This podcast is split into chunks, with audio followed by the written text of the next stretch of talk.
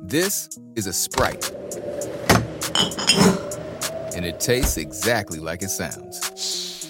That first hit of cool, crisp refreshment on your tongue, followed by that familiar chorus we all know by heart.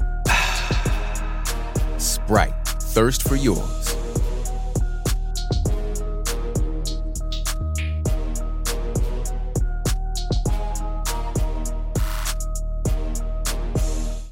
Guys, this episode of Life is Dope is brought to you by Megafauna. Uh, Megafauna is a creative supply located at 31st and Blake in the RiNo Art District in Denver, Colorado. For a full list of design, print, and creative services, they're available at artperil.com. That is artperil.com. The set curator for Life is Dope is Duncan Dash Designs.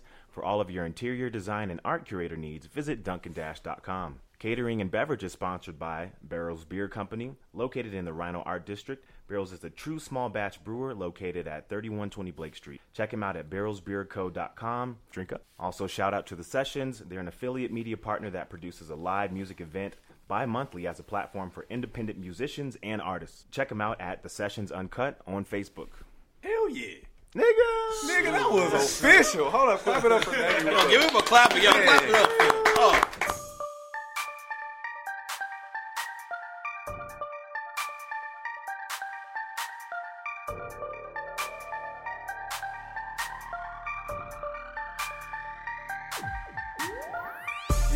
The Life is Dope podcast. I'm your man Graffiti.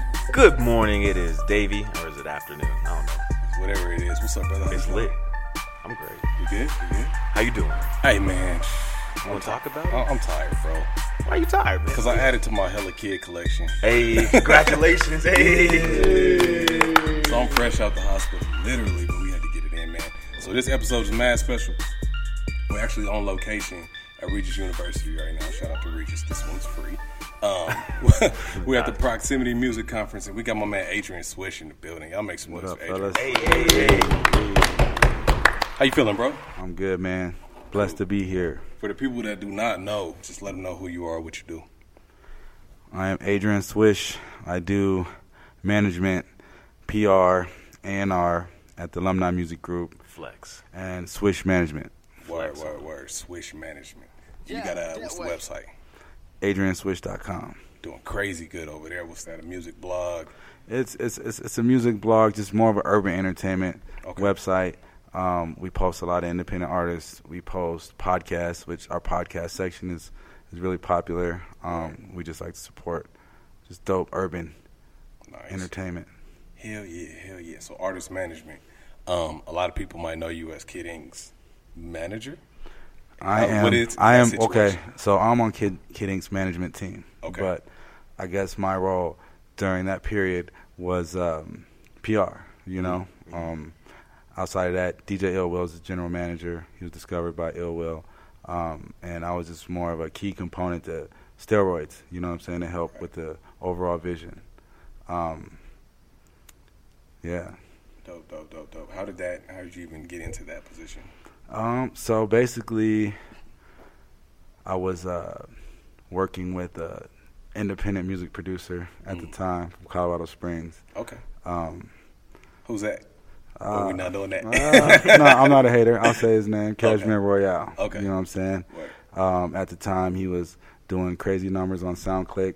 Um, before I even worked with him, they said he was doing like maybe like a thousand, two thousand dollars a month just by putting beats online. And at the time, I was like, yeah, right. They're hustling. Niggas is doing something. Yeah, yeah. So, but we sat down and had a business meeting, and they opened up the QuickBooks and the back end of the SoundClick. I was like, "There's real money here." So Yeah. that's a new wave. That way. Damn, SoundClick was popping around that period. SoundClick was popping, and so being in Colorado, I'm like, how can I reach out to other motherfuckers that's outside of the city Right. to get this producer's beats on all these other mixtapes and different platforms?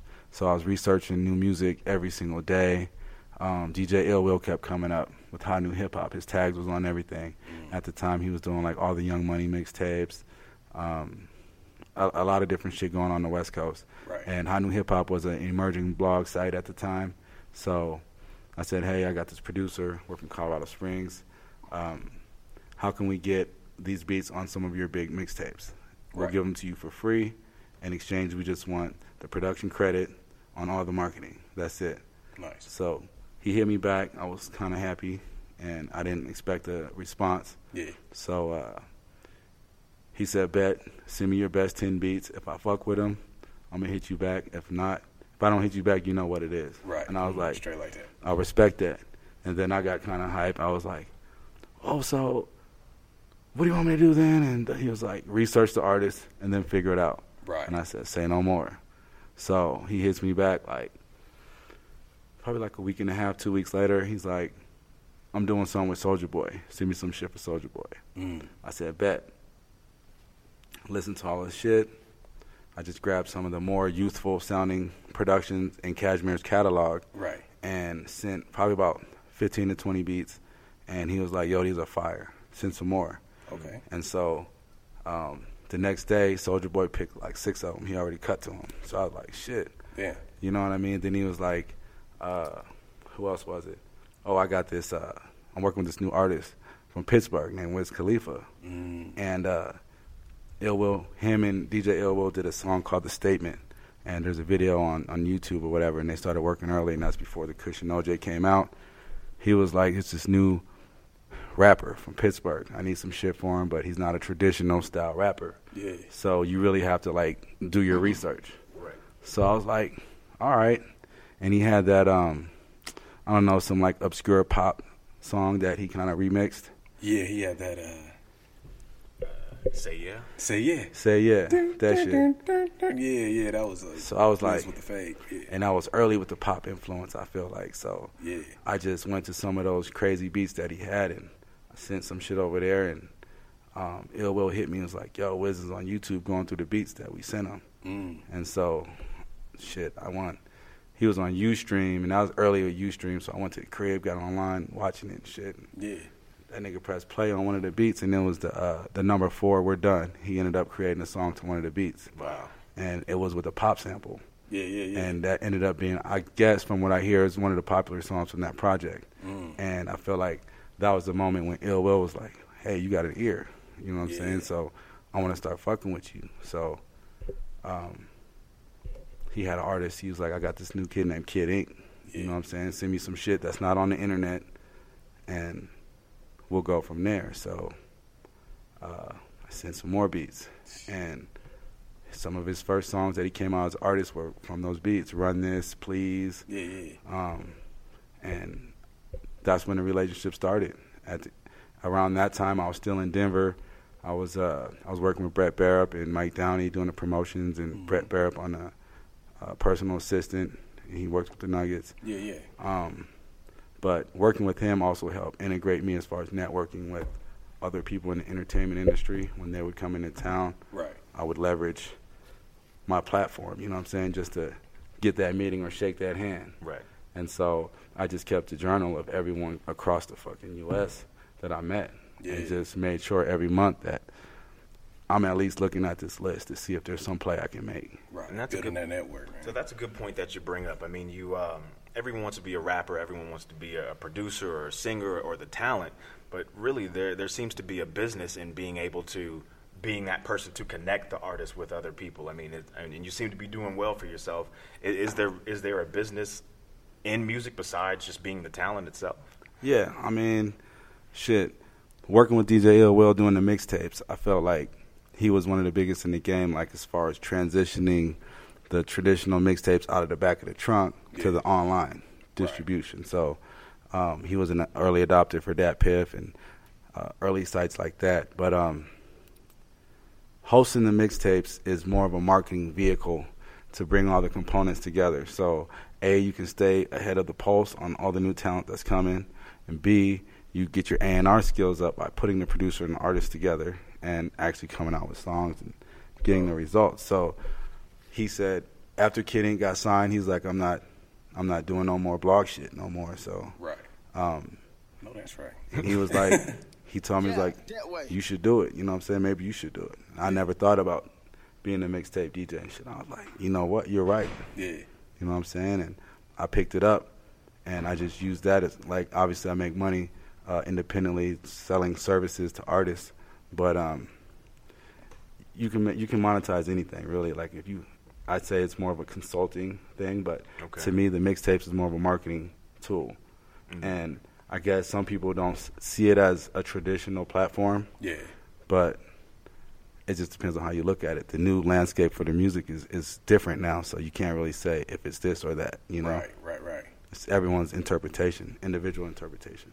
Speaking of that, how has the game changed for you personally with this whole transition into like streaming and all that? Uh, because before it was, you know, go on DatPiff, get all that for the Yeah. exclusive. Now you just press a button on Apple Music, boom. Well, that transition was weird because we were just promoting like, oh, get on DatPiff, just let the song get to as many places as it can. You know what I'm saying? Free download, free download, free download. But once they figured out that streaming, there's real value there.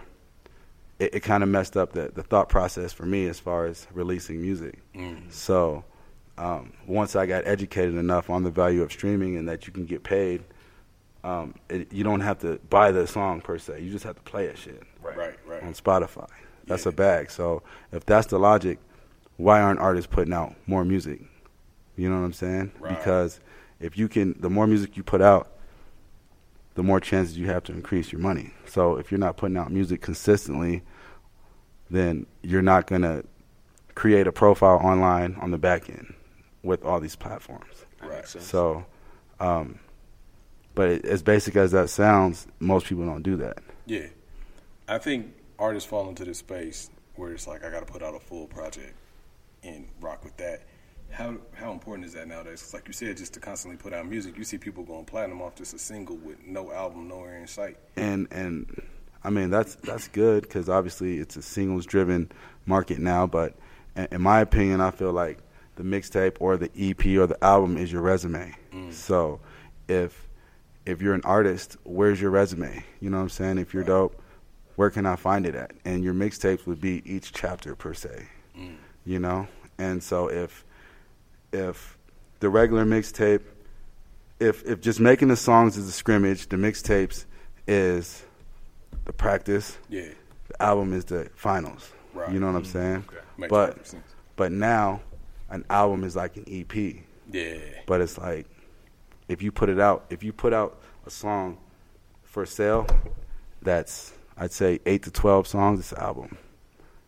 So it's just a play on words. You know what I'm saying? And people like they get caught up like, oh, I don't want to put it on iTunes because it's not an album.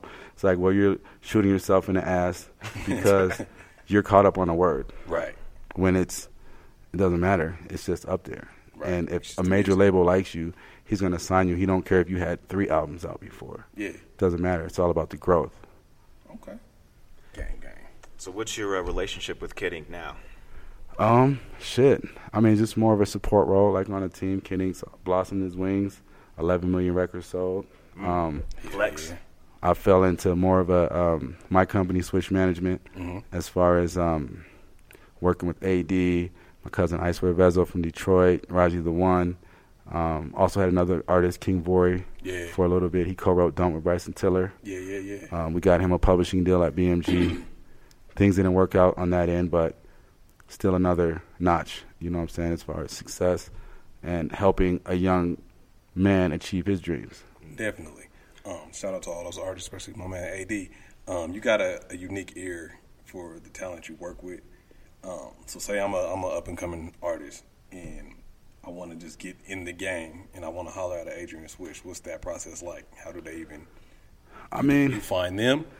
Well, it it depends. It's just it's all different areas. You know what I'm saying? Like, I I listen. If people tell me about something, I'll check it out. Or if they email me, I'll check it out. You know what I'm saying? I'll give my phone number out too. But it's just all about how, how you, you get hit up. Yeah.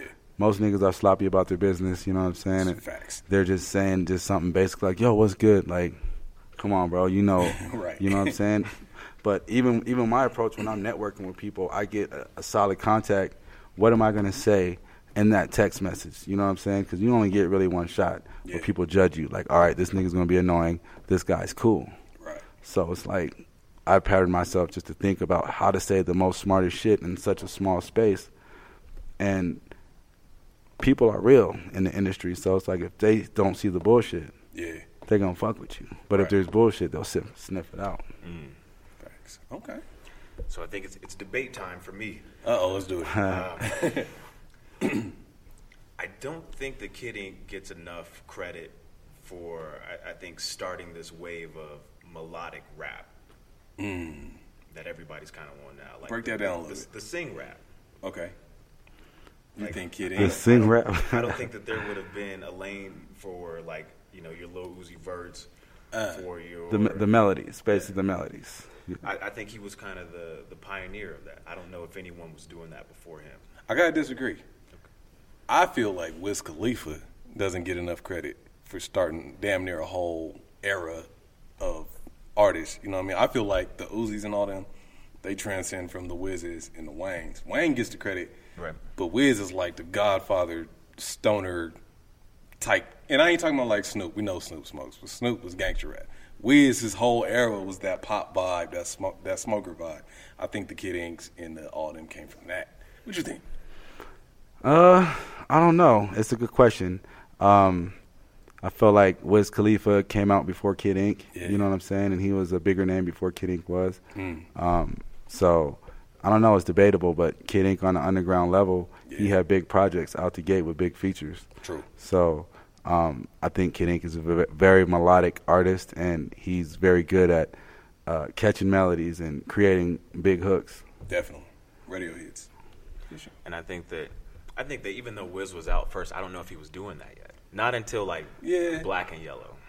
I agree, and but even after Black and Yellow, I feel like his sound still changed. You know what I'm saying? It was more like, in my opinion, made for performances because he's one of the biggest touring artists in the game right now. So Yeah.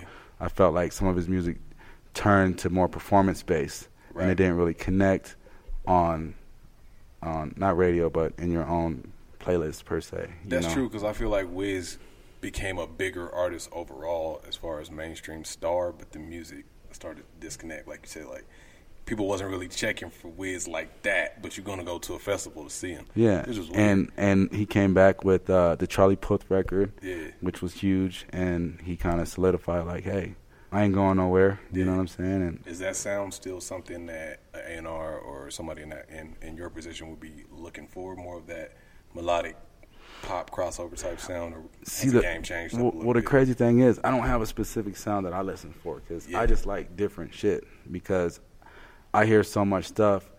You just you you know if it's different. You know what I'm saying? As far as sounds for producers, some producers just have the basic kits and you can hear it. Yeah. Some producers have all the VSTs and all the extra little sounds, and you can hear who's putting what into their beats. So Speaking of producers, so you said um, the way you connected with Ill Will, you know, sending beats and all that. How dangerous is that? Because like a lot of producers, like man, I'm not sending my music. Yeah. I'm, I'm gonna get robbed. Like how, for one, do they protect themselves from that? And then like, what's the, how do you break that stereotype? I mean, it's it's dangerous and it's not dangerous. Yeah. You know what I'm saying? Like, um, if you have an email correspondence with someone, you know what I'm saying. You send your files. Some people have like the the disclaimer at the bottom. Oh, you'll be in breach or whatever, whatever confidentiality. Cool, but you know what I'm saying. If you send a direct uh, email with your intentions, then that's technically uh, communication or a pitch. You know what I'm saying for your services. Now, let's say they ignore you and you end up hearing your shit on their music several months down the road. Yeah. You know what I'm saying? You would take it to the publisher, which is the person who basically owns the rights to the lyrics and the song, and Right. you'd be like, "Hey, here's this claim." Well, you'd have an attorney do it Yeah. because it'll get done faster. Um, and be like, "Here's the beat," and they're gonna match it up, and they'll figure it out legally. But on the other note, if you send the MP3s out to someone, if it connects, you know what I'm saying? Because like a lot of times, if you're following someone online and they're like, if you're a fan of them, you know like some of their mannerisms or whatever. If they're in the studio and they send that email address, it's go time. Yeah, you know what I'm saying? yeah, yeah. You want to send that shit because that's the time you're gonna get that honest ear. Right. And I know we've done that um, working with Kid Ink. He used to do the Ustream and put the email out, and we would go through all the beats in the studio. So giving real producers a chance to get their shit out. So I feel like if you never send the music out, it's never going to reach anyone. So. Facts. if you put it out, if it reaches someone, cool, but it's going to come back. You know what I mean? But if you also register your tracks on ASCAP or BMI, you know what I'm saying? There's a digital print that's there too. Yeah, yeah, yeah. So and they can always match up the audio sound. I think that's an important part of the game that a lot of artists don't understand either is registering and publishing and all that. Um, nowadays with Sound Exchange, I know that's that's a big one. Sound exchange Like, big. just what's some knowledge on you know how to get your music registered and published? Well- that don't know.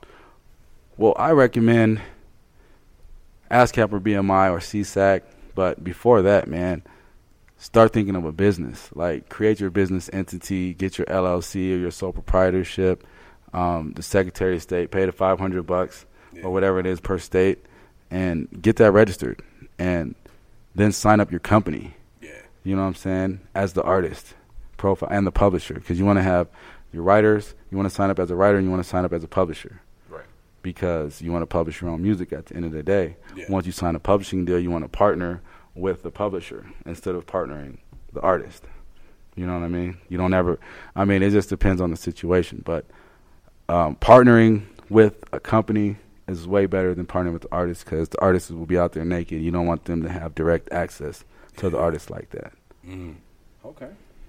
Free game, free game. So speaking of publishing, should an artist want to sign a publishing deal, or does it just depend on what type of deal that it, is? it depends on what type of deal it is. Now you can sign a publishing deal, whereas you have a you produced a hot record and it's generating some money, and so they think it's going to tr- do this amount in sales. So they'll offer you, let's say, for instance, on the low end, 50k. So if you, if you're not in a space mentally to where you can crank out tracks every week, like whether you have a writer's block, production block, or whatever, Yeah.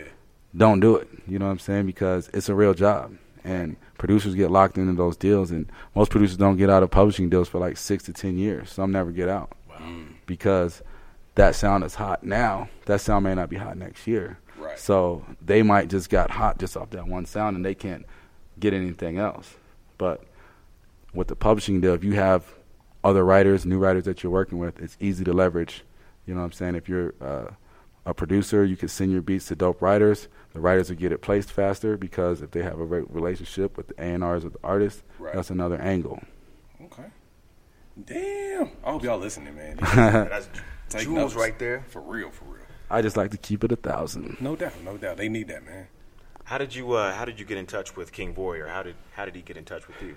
Um, so King Vory, oh, we had a um, I had an assistant who worked at uh he didn't work. He went to school at um, Cal State East Bay in the Bay Area. Yeah. So basically, every two weeks he would send me updates of artists. You know what I'm saying? That he gathered online from his own personal taste and him knowing what I listen to and like what I like.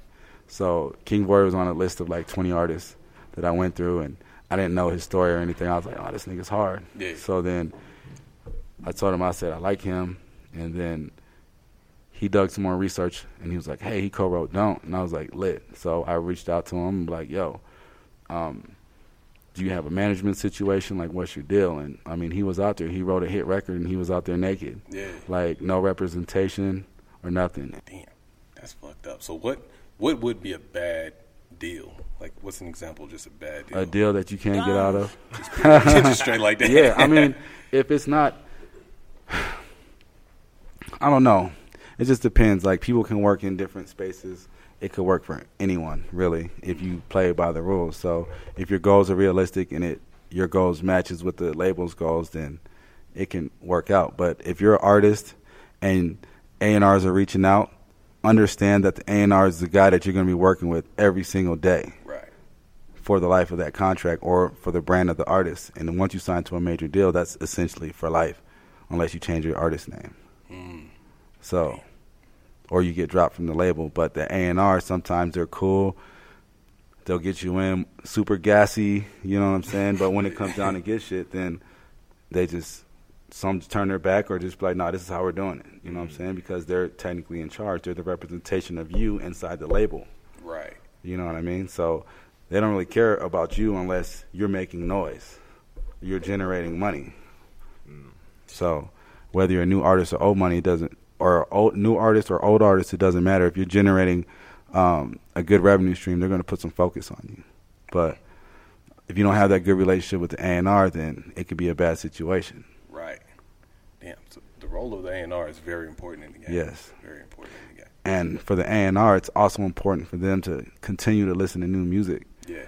listen to all the new charts and all that because you want to keep fresh ears. You don't want to be because there's a lot of older guys from the game, and I'm not I'm not young by any means, but it's like I'm not new and I'm not I'm not new in the game either. You know what I'm saying? So I have a wide range of like every genre from shit the 80s when hip hop was created. Mm. So it's like I don't know. I just try to bridge the gap, but still think progressively. Right. Okay. So I have a question. Is it, as an artist, is it better to be hot with no connections or to have all the connections and not be hot? Hot with no connections Why is that? because you're open canvas. You know what I'm saying? If you're receptive, you can make the right plays, but if you're not receptive, then it can be all bad. You know what I'm saying? You could be a one-hit wonder, but um, if you're if if you're hot and you don't have any contacts, someone's gonna find you. So I guess your biggest challenge then is just finding the most pers- the best person that you can trust. Yeah. And it's really about a trusting like looking for a manager or something like that. It's someone that you wouldn't mind giving your social security number to, or you know what I'm saying, shit like that, because Right. that's a big trust thing, and the manager is going to have to act on your behalf a lot of the times, and they're going to have to know a lot of personal information and shit. So Right. before you just look at someone because they got a lot of plugs and shit like that, like they could still be shady as fuck. You know what I mean? So it's just a lot of different factors. Should I have a question? So, artists, local artists, and just independent artists, sometimes they get this misconception of when s- somebody's on, it's just a press of a button for them to put everybody else on. Um, I don't know if you get this or not, but there's like hell. Let's say hell artists and CEO. They're like, all right, well, we know Swish and Swish is on. Why he don't just put us on? You know what I mean? Like, yeah. of course, it's not that easy, but you want to explain why it's not that easy. Well, it's not that easy because a nine point nine out of ten of the artists don't have their business together. You know what I'm saying, and they don't have any music ready to go right now. Right. So, and b, are they really serious? So say I'm a rapper, Okay. and I know you, and I'm just like, yo, my music's hot, put me on, Okay. and you like, nah, the fuck out of here. and then it's, Right. well, Swish don't fuck with me when Oh. he has, he's in the position to put me on. Because it's like basically, can you put people on, or do they really still have to go through the same process that Right. you went through? Well, it, Right. it's well. I guess it, it depends on how you take the term "put on." Yeah, you know yeah, what I'm saying? I can get you into a serious meeting to get you a deal tomorrow. Yes, and I think that's just as important. You know what I'm saying? I, that's considered putting on, but it's also up to me to protect that connection too. Like you don't want to just send anyone to that Right. because it's like the boy who cried wolf. Like you keep sending me a bunch of bullshit. Like I'm just gonna stop answering. Yeah. So you gotta have your business right. You got to have your business right. And for the record, I try to help as many Colorado artists as possible, and most of the time it's for free. yeah. But sometimes it's it's not for free because shit, I got a lot of shit to do, and I, I'm taking artists with relatively no traction online to at least 20 different outlets. You know what I'm saying? Online, whether it's top tier or lower tier blogs, but it's Yeah. Shit that they don't have before. Valuable resource. Yes. Should not be free.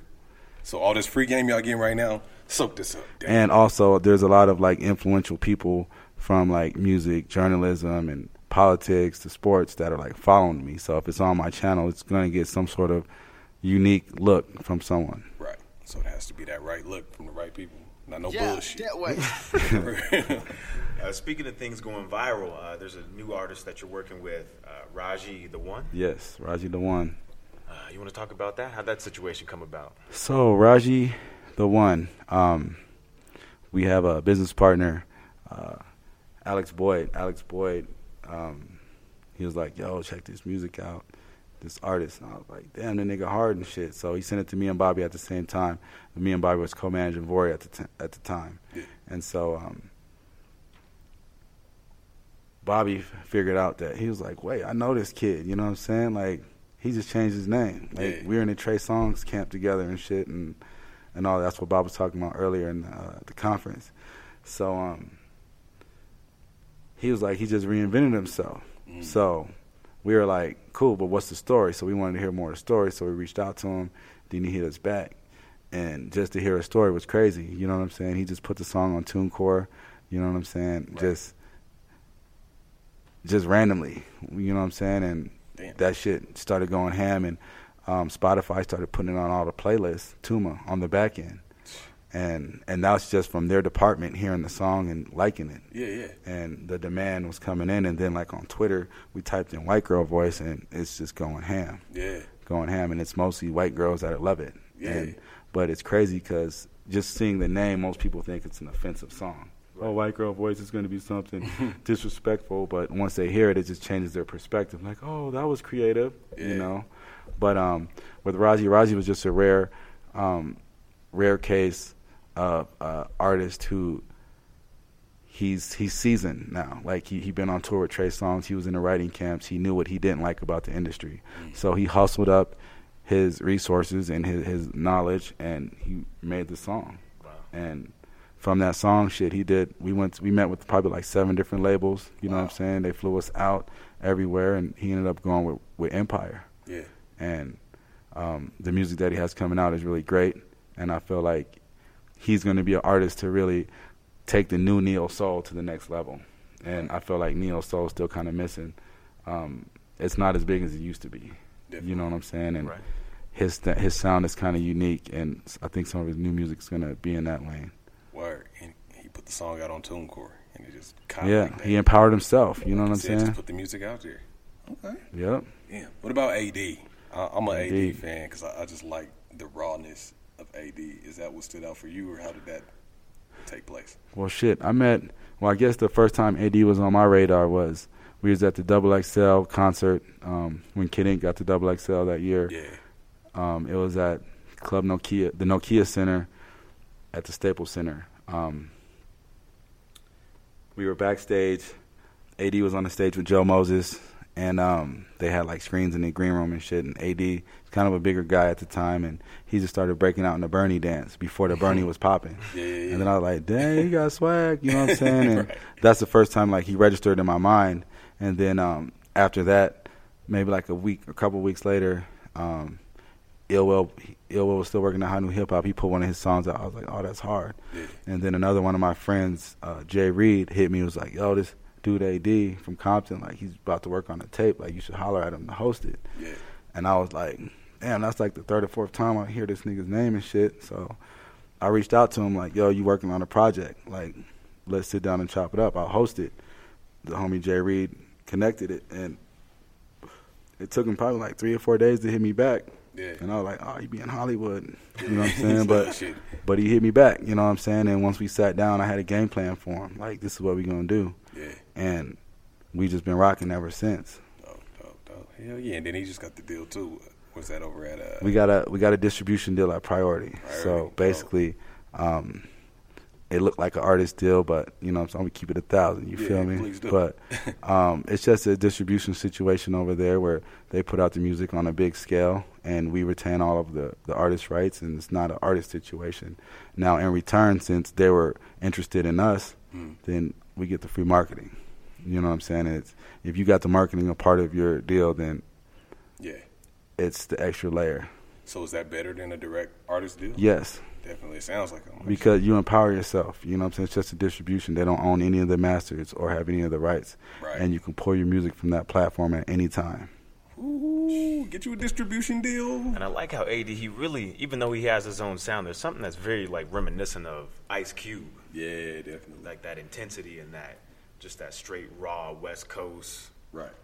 I agree because you know I'm a West Coast head, and like it feels like a little period where West Coast it's back, but it still was kind of trying to find that sound again. Mm-hmm. And then AD just bust through like, man, fuck it, let's rap like we from Compton. you know what I mean? right. And, and it stands out like that. And and we were on that NWA shit, that wave before the movie came out and all that shit. So we were in sync on where the culture was already going. But he is really he is really from Compton. Yeah. And and a little unique story about him, like the only other Compton Crip is Easy E. You know what I'm saying? So the next Compton That's Crip and rap is AD. Yeah. You know what I'm saying? That's That's something Poppin'. to stand on right there. Yeah. Like, damn. But I mean, it's as far as like the, the the next lineage of that, like he's the next one. Yeah. You know. Shit. Shout out to Bompton, AD, and all that. Man, I- I'm No, still. it's Compton. It- No, it's Bompton. You, you know where I'm it's. Compton. it's both. It's both. It's both. Word, word, word. Hell yeah, man. Who you listening to right now aside from the artists you're working with? Man, I'm listening to a lot of kids. Man, I got there's this artist, Lil Tracy, um, from L.A. Okay. Um, who else? I don't know. I listen to everything, man. Lil Tracy, Xavier Wulf, um, Drake. Um, I don't know. I really like listening to independent artists, man, because Yeah. I'm I, I'm I'm on the blogs all day long, so like I know what the hot shit is. If I've never if I didn't hear the song, I'm gonna listen to it. Yeah. But like as far as stuff that I like to listen to over and over, I like to hear independent shit just to catch vibes. Right. To be honest, and like Spotify and SoundCloud, it's definitely a good tool. And also word of mouth. Believe it or not, like if you listen to people's opinions, like yo, you should check that out. Like most of the time they're on point, Right. but most of the time oh, people overlook it, so they don't really they don't really check it out. They're just like, oh okay, you know what I mean. So if you actually if you actually listen to advice or just people's opinion on shit, it's like, oh, there actually is something there. Yeah. As basic as it sounds, it's so real. That's real because I mean I don't tell people about something unless I really feel it's dope or you know it's the opposite. Like I'm gonna talk shit about it if it's bad, but if I tell you you got to listen to this, it's, Yeah. it's probably some dope shit. and it's like I was talking to um Davey Boy earlier. Like I don't want to get I don't want to sleep on music. Yeah. You know what I'm saying? Like Oh, thanks for reminding me. right. Thanks for reminding me. Yeah, you were te- you was telling me there was a this uh, artist that you missed out on that you slept on, and now he's popping. Now, who? What artist was that? I mean, there, there was a couple artists. You know what I'm saying? There's this uh, this pop chick. Her name is Rita. Um, she had a big song on Spotify, and uh, she was talented. But I'm not. I don't have a pop background. I could figure it out and put her in the right spaces, but I wouldn't do her any justice by just trying to jump on the opportunity to help her. You know what I mean? So it's just like, damn. But I didn't put the extra legwork in. But I could have just put a little bit more time in the week and that, You know what I'm saying? Now Yeah. the song is huge and um, she's cracking. Another artist, Joey Fatts. Joey Fatts reached out and shit, nigga, it was like it was like 2009. I'm like, I didn't know what the hell I was doing then. You know what I'm saying? Yeah. Like, he was like, uh, it was crazy because this was like a couple years ago. He was like, he was like, hey nigga, check your DM on Twitter. You know what I'm saying? and uh, I was like, damn. He was like, nigga, I reached out to you. You know what I'm saying? When I was young, and you never hit me back.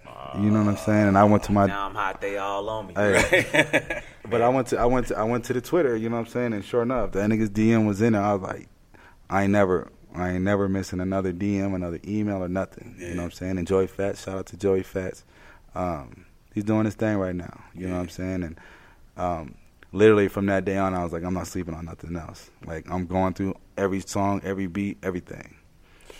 I felt that way when I was going through uh, old emails, and I had found like this old uh, record that I did that Meghan Trainor had demoed from like 2012, and I'm like, Meghan Trainor. Had to double check the name. I was like, man, Dang. I need to. I just learned like not to sleep on any any name or anything that comes through, you know, the the inbox, the DMs, or anything because you know you, you never, know. Never know. You never know. But on the flip side though, people I didn't sleep on was uh Talk to him. no, but but um, I don't know if y'all well, y'all probably heard this song Milly Rock, the Yeah, dance. definitely. So I seen the video, like right when it first came out. I was like, oh, this is out of here, Yeah. out of here. So I ripped it. I ripped the video and I made the MP3 and I put it on my SoundCloud. This is before Universal put all the copyright shit and Yeah. on SoundCloud. So. I was one of the first people to post that shit on SoundCloud, and now it has like 6.6 million plays later. So Yeah.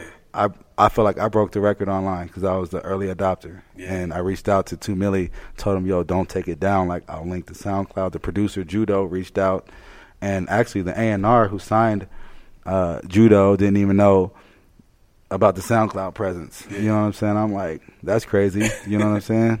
But um, yeah. And That's then good I, to know, man, that you don't let nothing pass you anymore. Nah, I break records. My SoundCloud is it got some little sleepers on there, but that's that's kind of my resume. I got some other shit that I'm working on, a new digital platform for artists that's going to be really good. Okay, where, where you want to talk about that a little bit? It's called Digital Currency. I can say that, and it's a digital music platform. So, um, Digital currency. Watch out for that. digital Hey. currency. It's going to be lit. Cool. I got a, I got a selfish question. Hey, get, I, I be trying to soak up game as get much as I can. love, It's all get good. I'm paid. trying, bro. So, me, I work with a lot of different artists, different talent. Just around the city and just in general. You know, everybody everybody shoots me music all the time. And before I never thought nothing of it. It was just whatever. So I always get music and it's let me let me know what you think it is, blah blah blah. So now I'm kind of at a point where you know if I say something's dope, Get that bag. people people think it's dope. If I say it's whack, I might kind of fuck you off in the game. So I'm trying to figure out how do I leverage that, you know, and like the word A and R keeps getting tossed out there. Like when we when we were talking to Mike Gomez and he was kind of just structuring levels and all that, telling Just- me what's what. And I'm like, man, I'm at a point where I'm just trying to get my foot in the game because there's a lot of artists that come to me and they're dope and they're just like help me and I'm like shit I don't Well, so- I could just connect you with people at this point I don't really But that's what you do, though. you that's what what you, you connect So them. You I'm help. to get a bag for doing that. that's what Well- that's what I'm trying to do. Well, that's the thing. It's just like, all right, if, if you guys want access to my to my uh, connections, you know what I'm saying. You got to pay me a consulting fee. You know what I'm saying? Like, but you're gonna have to have like a couple instances of you just connecting someone and them seeing some sort of success, whether it's a placement or someone records Right. to their beat or they play it. But I feel like once you get that first example of uh, making a play for somebody, the word of mouth is gonna start coming, and Right. then you're gonna find the money's gonna trickle through the holes. You know what I'm saying? And that and they're gonna be big nuggets too, Yeah. because you're essentially you're still doing a, a free service per se. Yeah, yeah. You know what I mean? But that's still part of the the practice. You know what I'm saying? Mm. But um, just by funneling the right shit, the the dope shit that you like personally, Yeah. you send to like somebody like me or Mike Gomez or just someone who's an influencer that can get it to someone. Right. And as long as you can educate them on if it's a producer or an artist, if it's target market on whoever they're trying to reach, you know what I'm saying? It'll increase the chance of the success. Okay. But if it's just like a blind shot, like just send it anywhere, like that doesn't Yeah. help anyone. right. You know what I mean? But if there's a laser focus on it, then there's just no bullshit. Straight up. You know what I mean? And if if you send it to me and if I like it, I'm gonna try my hardest to Yeah. to make something with it. But it's all word of mouth. You know what I'm saying? And um, I'm trying to link up with several people like you across the U.S. You know what I'm saying? So um, we can be a hub for just new talent. You know, and just help share the resources. You know what I It's- mean? It's And out there, man. Like like you said with the networks earlier, and you just keeping a log of the people that you come contact with. I do that too. And recently, I was just like, damn, like I kind of know some people. You know what I mean? Yeah. And I want to just put all these pieces together and make it make sense for everybody. Yeah, and it's and it's just like just don't just don't be the nice guy. You essentially got to be an asshole about it because Yeah. people just want a bunch of free shit from you. But Facts. as you know from doing graphic design, everybody want free shit. I Yeah. try to get free shit from you Yeah. before. You know what I'm saying? Like, Right. but it's like it shit gets annoying. You know what I mean? So it's like the the more you can be ask for money up front, you just set that tone, and niggas know that yo, you go to graffiti, you better have a bag. But if you have the bag, you're gonna get some results. Yeah. You know what I mean? Won that part. That's what I'm talking about. Appreciate that, brother.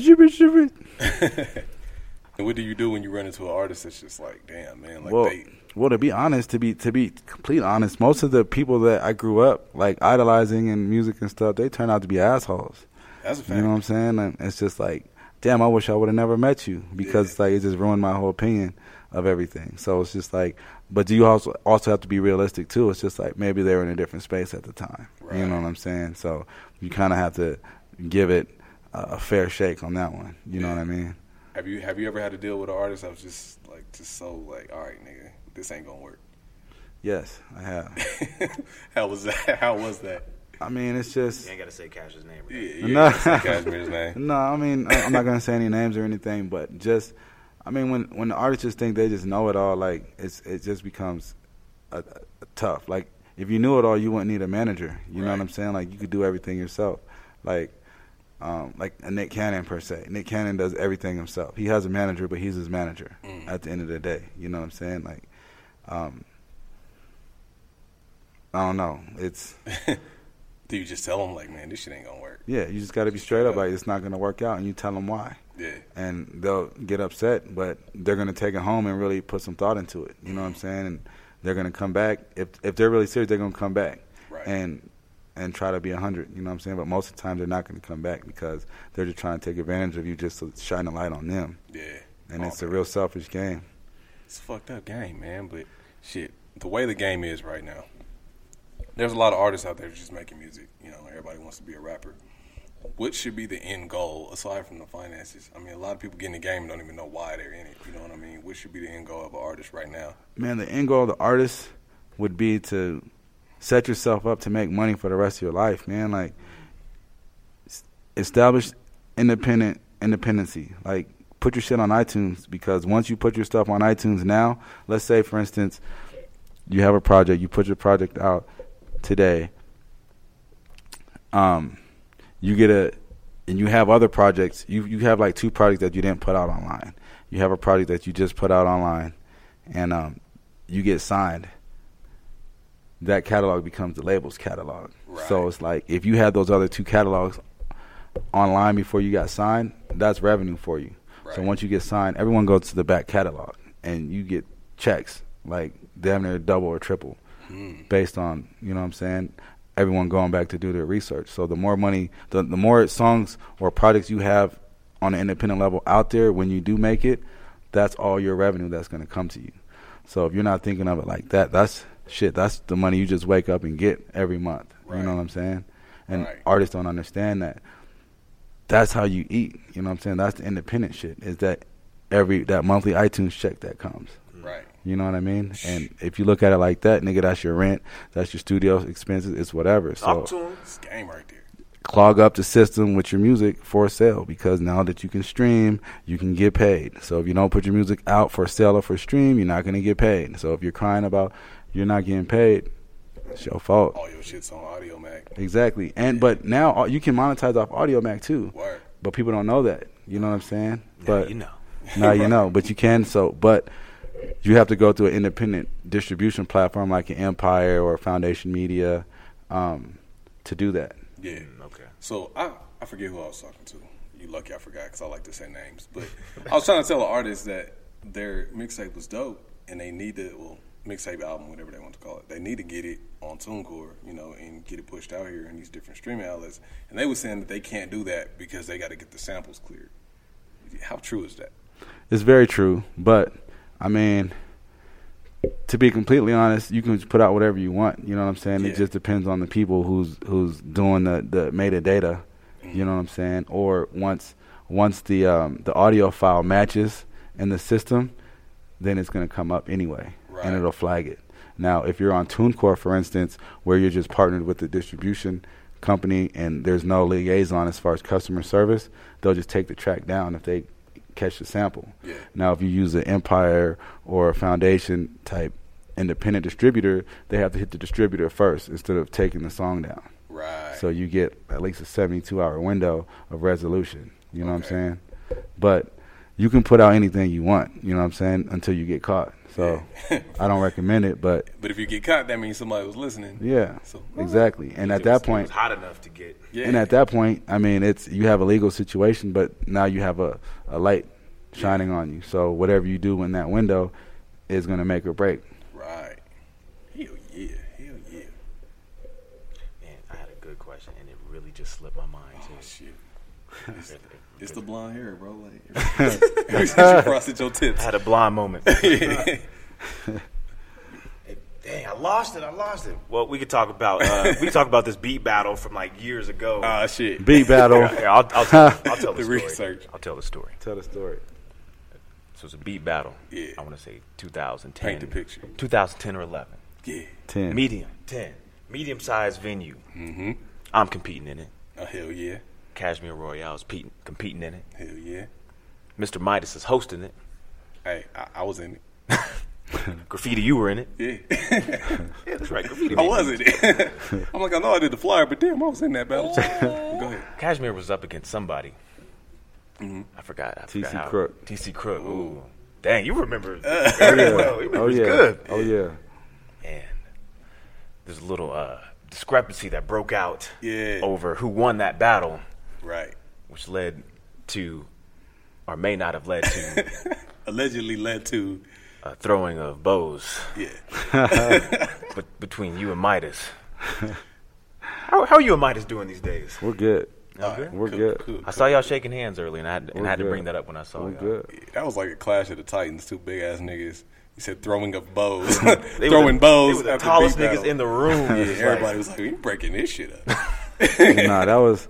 I mean, I'm Allegedly. passionate. I'm passionate about the music, bro. You know what I'm saying? Like, if I have a client, I'm gonna go 120 percent, 200, a million percent, and it's like, at the time I felt like I was right. You know what I'm saying? Because like sonically, I know what he could do. I just met the T- I didn't meet the TC guy, but I, I heard what he had. You know what I'm saying? I was just like, I felt it was unfair, so I said what I had to say. Mm. Right. Talk You to know what him. I'm saying? But at the end of the day, it's like it is what it is. Those are all learning experiences, and I feel like it brought it brought some of the culture back as far as like camaraderie because like what what I did in Denver, you know what I'm saying, a lot of people didn't fuck with me. You know what I'm saying? And it's cool. I didn't I didn't understand because I most of the events and shit that I was doing was I guess catered towards white people. you know what I'm saying? And in Denver it's really black or white. Either you do shit for the white people or you do shit for the black people. Right. So it's like I wanted the bag. So you know what I'm mm. saying? I'm gonna focus my efforts on catering to the white people. Right. You know what I'm saying? And obviously I'm black, so I still have that layer. But it doesn't always translate like that. So mm. And I think just the culture between Denver and Colorado Springs at that time, I think just the two cities really did not mess with you, mess with each other at that time. it was weird. Looking Yeah. back on it like damn, like we really did fuck No. with Colorado Springs. No, it's definitely Denver versus Springs. Yeah. You know what I'm saying for sure. And I never really got caught up in that because I mean I went to high school in Colorado Springs, junior high. You know what I'm saying? I'm, my dad was in the military, so we moved all around. right. Um, we moved to Colorado probably like I was in like seventh grade. Um, but this is where I got my bearings. You know what I mean? Um, but shit, there's not that many people in the Springs that like, I guess, have ambitions bigger than the Springs. You know what I'm saying? Because out of everyone that I met, like, or grew up with, like, their fucking dreams just diminished early. You know what I'm saying? And I never wanted to stop fighting for what I wanted to do. So. But also, so much talent came out of the Springs too. You had Cashmere, you had Booney Mayfield. Shout out to Yeah, out Booney. to Booney. Vincent Motown. Jackson. Yep. uh, sports, but Uh, Motown. Yeah, Motown. shouts to Motown Me. Motown getting, getting his work together, getting getting his bag. Motown hard. hey, Motown hard. I remember I seen uh when I first met Motown, I seen a, uh, a video of him at uh what's that drummer shit called the um, Uh, the was it the um, Guitar Center? Guitar Center. Yeah. Yeah. one of his drum ops, he was showing out with the little spinning on his finger, and Yeah, I was like, he in. hard. Yeah, y'all y'all got some talent up there, man.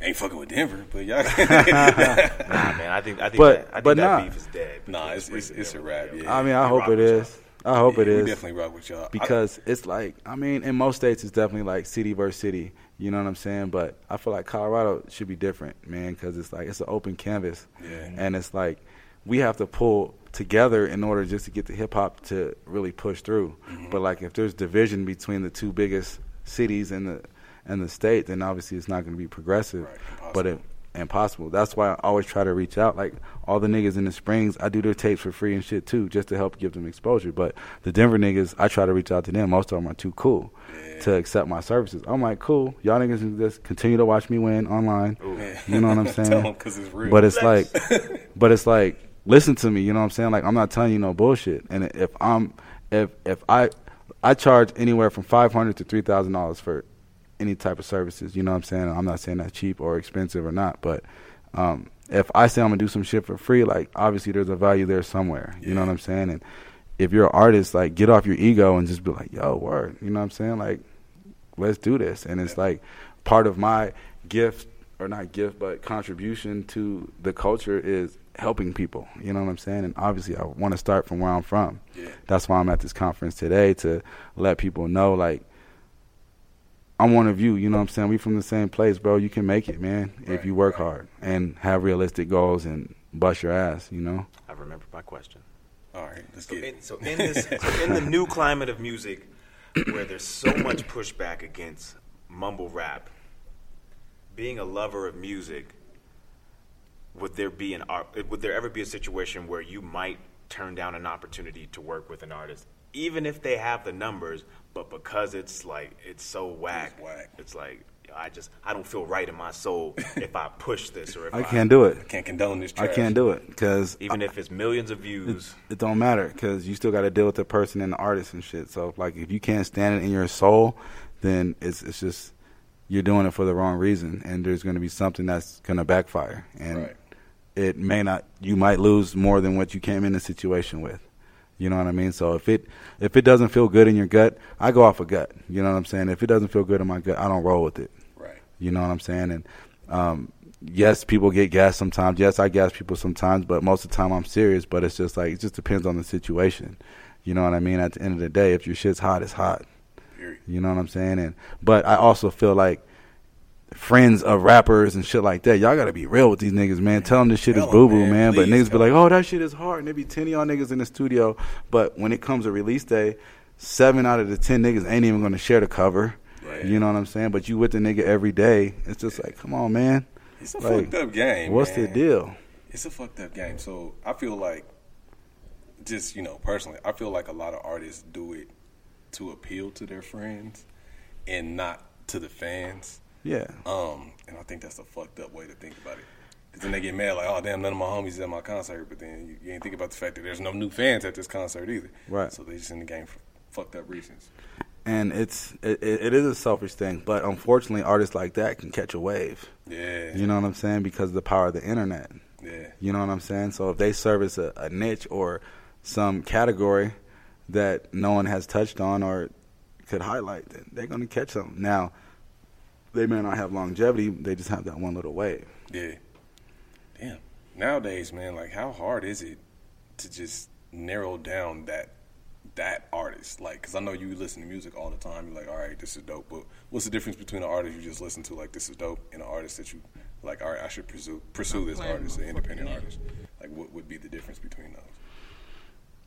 Well, I guess the difference is if they have management or not, or Yeah. signed to a production company. Okay. So if, if the artist is super dope, and I'm like, I got to keep hearing this shit, and I download it and I put it on my iTunes, that means it's getting ro- rotation in my car. Yeah. You know what I'm saying? So I'm like, fuck, and that's all I keep listening to. Um, then I got to reach out, and my first question would be, do you have management, or are you signed to a production company? And artists, do not sign to a production company early. Like, wait out as long as you can because a lot of these artists, um, a lot of these, a lot of the SoundCloud artists, you know what I'm saying? Like, somebody will reach out to them and they just sign this deal because they're just so happy that someone reached out instead of actually doing the knowledge and and waiting a little bit. Right. You, then when your break does come, the label doesn't want to sign you because you signed a bad deal and to a production company. Now, if you sign a production deal, the label can only do a deal with the label with the production company owner, not the artist. So if you're signing some dude from the streets who's just like a local hustler or whatever, then a label is not going to go to a street hustler Yeah. and be like, "Hey, I want your artist." You know what I'm saying? So you're going to limit yourself. Right. Real. So what does a production deal actually consist of? Is it just signing to a producer, or is it signing to? No, it's well the production. I guess in a sense, it would be like just the whole enterprise. Mm, you know what I'm saying? A production company is the bag Mm. per se and the resources. You know what I'm saying? Um, let's say it's a it's a record label. A record label would be the production company, basically. Oh, okay. Let's say um, Davy Boy Records. You know what I'm saying? And Graffiti is a new artist. You're his production company. He's signed to you. Hey. That's right. So it's like Where my bag at? if if if I'm RCA, I got to come to you to get to him. Mm, that's right. You know what I'm saying? But it's like, can I do business with you every day? Do you have business sense? You know what I'm saying? But most artists, well, some artists are intelligent, some artists aren't. You know what I'm saying? If you're just, if you're not as, if you're not, I wouldn't say smarter than the artist, but if you don't have more business etiquette Yeah. than the artist, they're definitely not going to fuck with you. Right. You know what I'm saying? So if you're just a homeboy acting like a homeboy, then So you got to be the face for that artist. yeah. Dope. That makes sense, man. So from the production company, before you sign to them, be like, okay, cool. What are realistic? How much money are they going to put into my career? Yeah. You know what I'm saying? So you got to be realistic. Now the production company can be like, just sign up a bunch of artists early, and just throwing them bags just to get them on retainer. Right. You know what I'm saying? And it's good and bad. It's bad if they're just signing them up just to catch them down later on down the road and not putting no resources into them. Mm. So if you're putting resources into them, then you're cultivating and curating that artist and that brand per se. Damn, there's a lot of game right here. Sucking it all up. I'm about to capitalize, man. Watch, I'm in the game. Y'all pay attention, man. Yeah, what about yeah, podcasts? how do how do we how do we get some Hey, uh. Podcast. Like, Hey, hey, hey, hey. I mean, that's the wave right now. Shout out to everybody doing something. Shout out to Viceland, man. Fuck with us. lit. But there's a lot of people checking for podcasts right now. Everyone's checking for How do we get in that lane of? Well, I'd say Yeah, just way. keep making shows and just keep having like unique artists. Don't limit it to just music artists. Yeah. But just have more people from other other categories talk about music and talk about what they're doing because it's all ties in. Definitely. And you never know who's going to listen to which segment or what people are interested in. You know what I'm saying? And all you need is just one of the shows to go viral. But I'd say consistency. Just keep having like the dope different topics and um, the unique guests. You know what I'm saying? And getting the unique content out of the guests. Yeah. Getting them to talk about normal shit that they wouldn't talk about. Like for instance, when Kid Ink would do an interview, most of them always ask, "How many tattoos do you have?" Yeah. You know what I'm saying? So he'd be like, "I don't want no fucking."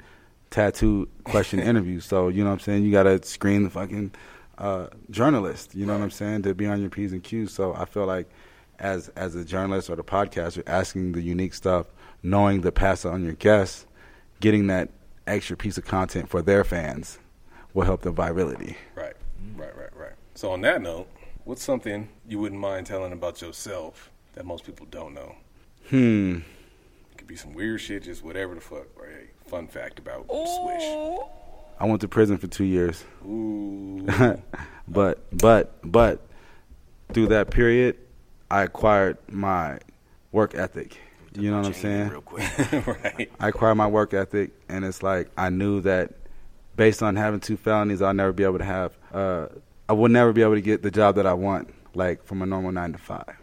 So, what can I? What skill set can I acquire to be a motherfucker? So people will fuck with me. Yeah, you know what I'm saying? So I'm gonna be the best networker out there. You know what I'm saying? And if y'all niggas couldn't tell, I used to wear suits and ties all the time in Denver. But Mm-hmm. you got to play the look. You know what I'm saying? And I didn't want to wear that shit, but I knew the only way I was going to get respected by the people who cut checks was to dress up a little bit. You know what I'm saying? Do the abnormal shit. So that that's the route that I took. But Yeah. it was it was a uh, guess a not really a healing, but it was more of an education process for me. You know, and I became obsessed with wanting to do the right thing and wanting to laser in on the process to do the right thing, get off of parole. What are the different steps? Like really fine tuning this shit. But it's like the system is fucked up. Um, they don't want you to get off of parole. They you don't have a job when you get out. You have to finesse everything. Right. You have to pay for UAs, and if you don't have a job, how are you gonna pay for it? Right. If you don't have family support during the time, then they're not gonna fuck with you. But Back to the block. back But to the block. You finessed it though. I finessed it. I had a nine to five when I got out. Um, for a year after that, I started doing club promotions and shit. You know what I'm saying? And shit took off. How'd you how'd you get involved? Because that's when I first met you guys. Because I was designing for uh, Lead Alliance, Mike Downey and all them. How'd you even get involved with them cats over there? Well, shit. Uh, we started Lee Alliance. I actually came up with the name. It was me, Mike Downey, and Jeremy Austin Miller. Um, it was just more of like three different promoters that came together to just throw big events because it was really like, oh, this is Adrian Smith presents versus Jeremy Austin Miller presents, or it's just it's real ego driven Yeah. at the time. So I was like, fuck it, let's just bring everybody together and just make the bag. You know what I'm saying? So we put all of our resources together. We put all of our emails in one database, and then so we just teamed up on the events and spammed everybody. Yeah. And then we linked up with the liquor sponsors, told them our demographics, how many people we were hitting. So we were like, we need a sponsored bar for one to two hours just to get the people there. Yeah. And they started coming. I mean, yeah, because y'all when, when y'all was doing events, man, it'd be like the events. Like, And what the fuck are they doing? Like, how are y'all getting that many people in And the building? But it's like most of the shit, like I'd say 90% of the themes and shit was my ideas. Yeah. You know what I'm saying? And they just helped me learn the different business components outside of it. And I just took the best parts for myself. So you was the David Ruffin, and they was the Temptations. Um, yes. There we go. But but there we go. But at the end of the day, um, Jeremy Austin Miller split. You know what I'm saying? He's successful now doing his um, his media sharing, and he's successful as well. Uh, Mike Downey's in California doing his thing. Yeah. Um, I wish those guys the best of luck. But um, as far as the music, they didn't understand where where it was going. You know what I'm saying? And it's just like, again, it's a culture thing. Like, are you a part of the culture? Do you really understand it? So it's like, or is it just a business model for you? Right. If it's a business model for you, then you're a culture vulture. You know what I'm saying? Straight up. You're just trying to get a quick bag, and I get it. You know what I'm saying? But I want to do this shit forever.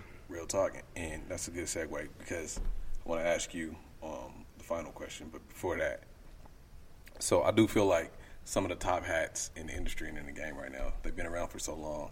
and they are kind of distant from the actual culture. We're in a wave now where it's like the people that came up really in this culture, like really know the business, and like in a couple years we're gonna be running this shit. So that leads to my next question: What's the end goal for you? I mean, do you want to you, you Russell Simmons? Like, what, what's the, what's the end goal for Swish? I mean, I just want to have like a big agency. You know what I'm saying? I want to have like artists, entertainers, models, athletes, politicians, like just any category of entertainment or some sort of uh, figure that would be in a, a public spotlight. Right. I want to just have an agency of different different people like that. All up under Swish. You know what I'm saying? I mean, it doesn't have to be Swish or whatever company that we do form or whatever, you know what I'm saying, type Yeah. situation. But um, I'm not really ego driven. Like even my website, adrianswish.com, um, I didn't start out. I didn't start out as it just being that because I just needed a website for my mixtapes. Yeah. You know what I'm saying? Just I could show people just go to see my shit, but and having other artists, I'm like, I'm tired of playing the blog politics. You know what I'm saying? So I was like, fuck it, I'm just gonna start posting my shit, all my artists on my blog, and then the other blogs are gonna catch up as once I get my contacts up. Right. So I started doing that. Then other people started reaching out to get on there and shit. So I mean, as far as the West Coast, we definitely have the top blog, Yeah. like over Young California, DJCharisma.com. You know what I'm saying? Um, but they're all the homies. Yeah. But we just, I don't know. We just know that what we're doing, you know. And we added the podcast section. It's been really, yeah. it's been really uh, big for us. Shout out to my nigga Javon Morris. You know what I'm saying? That's my boy. Um, he's my webmaster. He holds it down. Um, and he's a real he's a real um, aggregator of music too. Like Yeah. he, he's he's definitely a person I trust and a confidant as far as music or what's hot too. And um, so, but with the podcast, we just like yo, we want to be the first to start supporting that because that's how we get our education too. You know what I'm saying? It's like I go back and listen to all the greats, just the podcast, because to me that's I'm just that's my audio book Yeah. per se, but it's in real time instead of like a scripted book. You know what I'm saying? So that's how I pick up jewels. That's real. Same here, And so like I want to support the educators. You know what I'm saying? If you support an educator, then everyone gets educated and money comes from that. You know what I'm saying? And outside of that outside of the money, you help bridge the gap in the culture. Word. That's real. Man, we can go on forever, but we're gonna, go ahead and wrap you up, bro. What is it that you would like to leave with the world here today? Oh, yeah, that was my part. Yeah. Man, I don't know. I just I don't really do interviews and shit like that, but like I felt like I wanted to give you guys an exclusive and like just give you real gems because this is where I started, and my mind is is is always at home too, but it's just like it's, it's just progressive, and it's like I feel like the only way to start is just being organic and just being real with yourself and um, telling people what I don't know what what your mind thought. My mind, my, I don't know. You smoke a lot of weed. I smoke some trees. Yes. Hopefully, my son's not listening to this, but Word up, word Yes. up. yeah, be real with yourself. Let it grow but organic. yeah, yeah, Like the weed. like the weed. yeah, dig. Hey, the weed be letting you know. But Evil lurks. Hey, but to the weed. nah. Yo, Speaking of the weed, shouts to Jay Carey in the back, man. Shouts to the weed. Hey, shout out to Jake Carey. Shout out to Green Solutions in the building too. Hey, Um, but no, I just really wanted This to leave free. like yo, you can you can accomplish anything, man, and um, just just really just just really focus on the process, man, on what those steps are, and just really try to network and network outside the state. Word. Hell yeah, man. yeah. Where can we contact you at? Where can we find you? You can contact me or find me at I am Adrian Swish on Twitter, Instagram, anywhere, anywhere basically in social media platform. I have a profile. Dope. So, um, or you can go to my website, adrianswish.com. Also, be checking for digital currency on the way. Hell yeah, look out for digital currency. Hey man, we appreciate you for coming through. Let's make some noise, my Thanks man. for y'all having me, man. Word, word, word. Life is Dope podcast. I'm Man Graffiti. And I'm Davey. Shout out to Life is Dope. Hey, yeah. We. Skirt.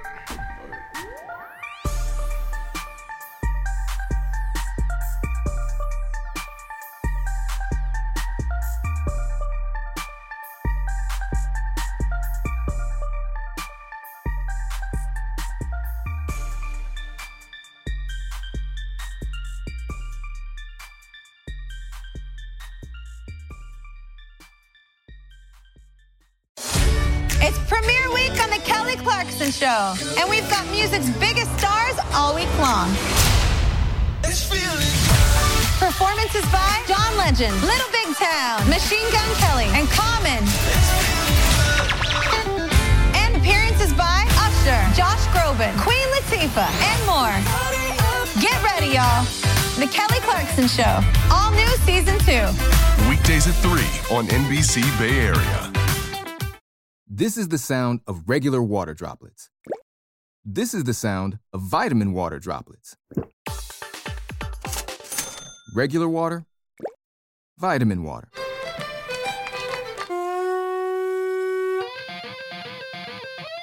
Regular water, vitamin water. Hey, come on now. Vitamin water. It has vitamins, but also parties. Copyright 2020 Glacéau.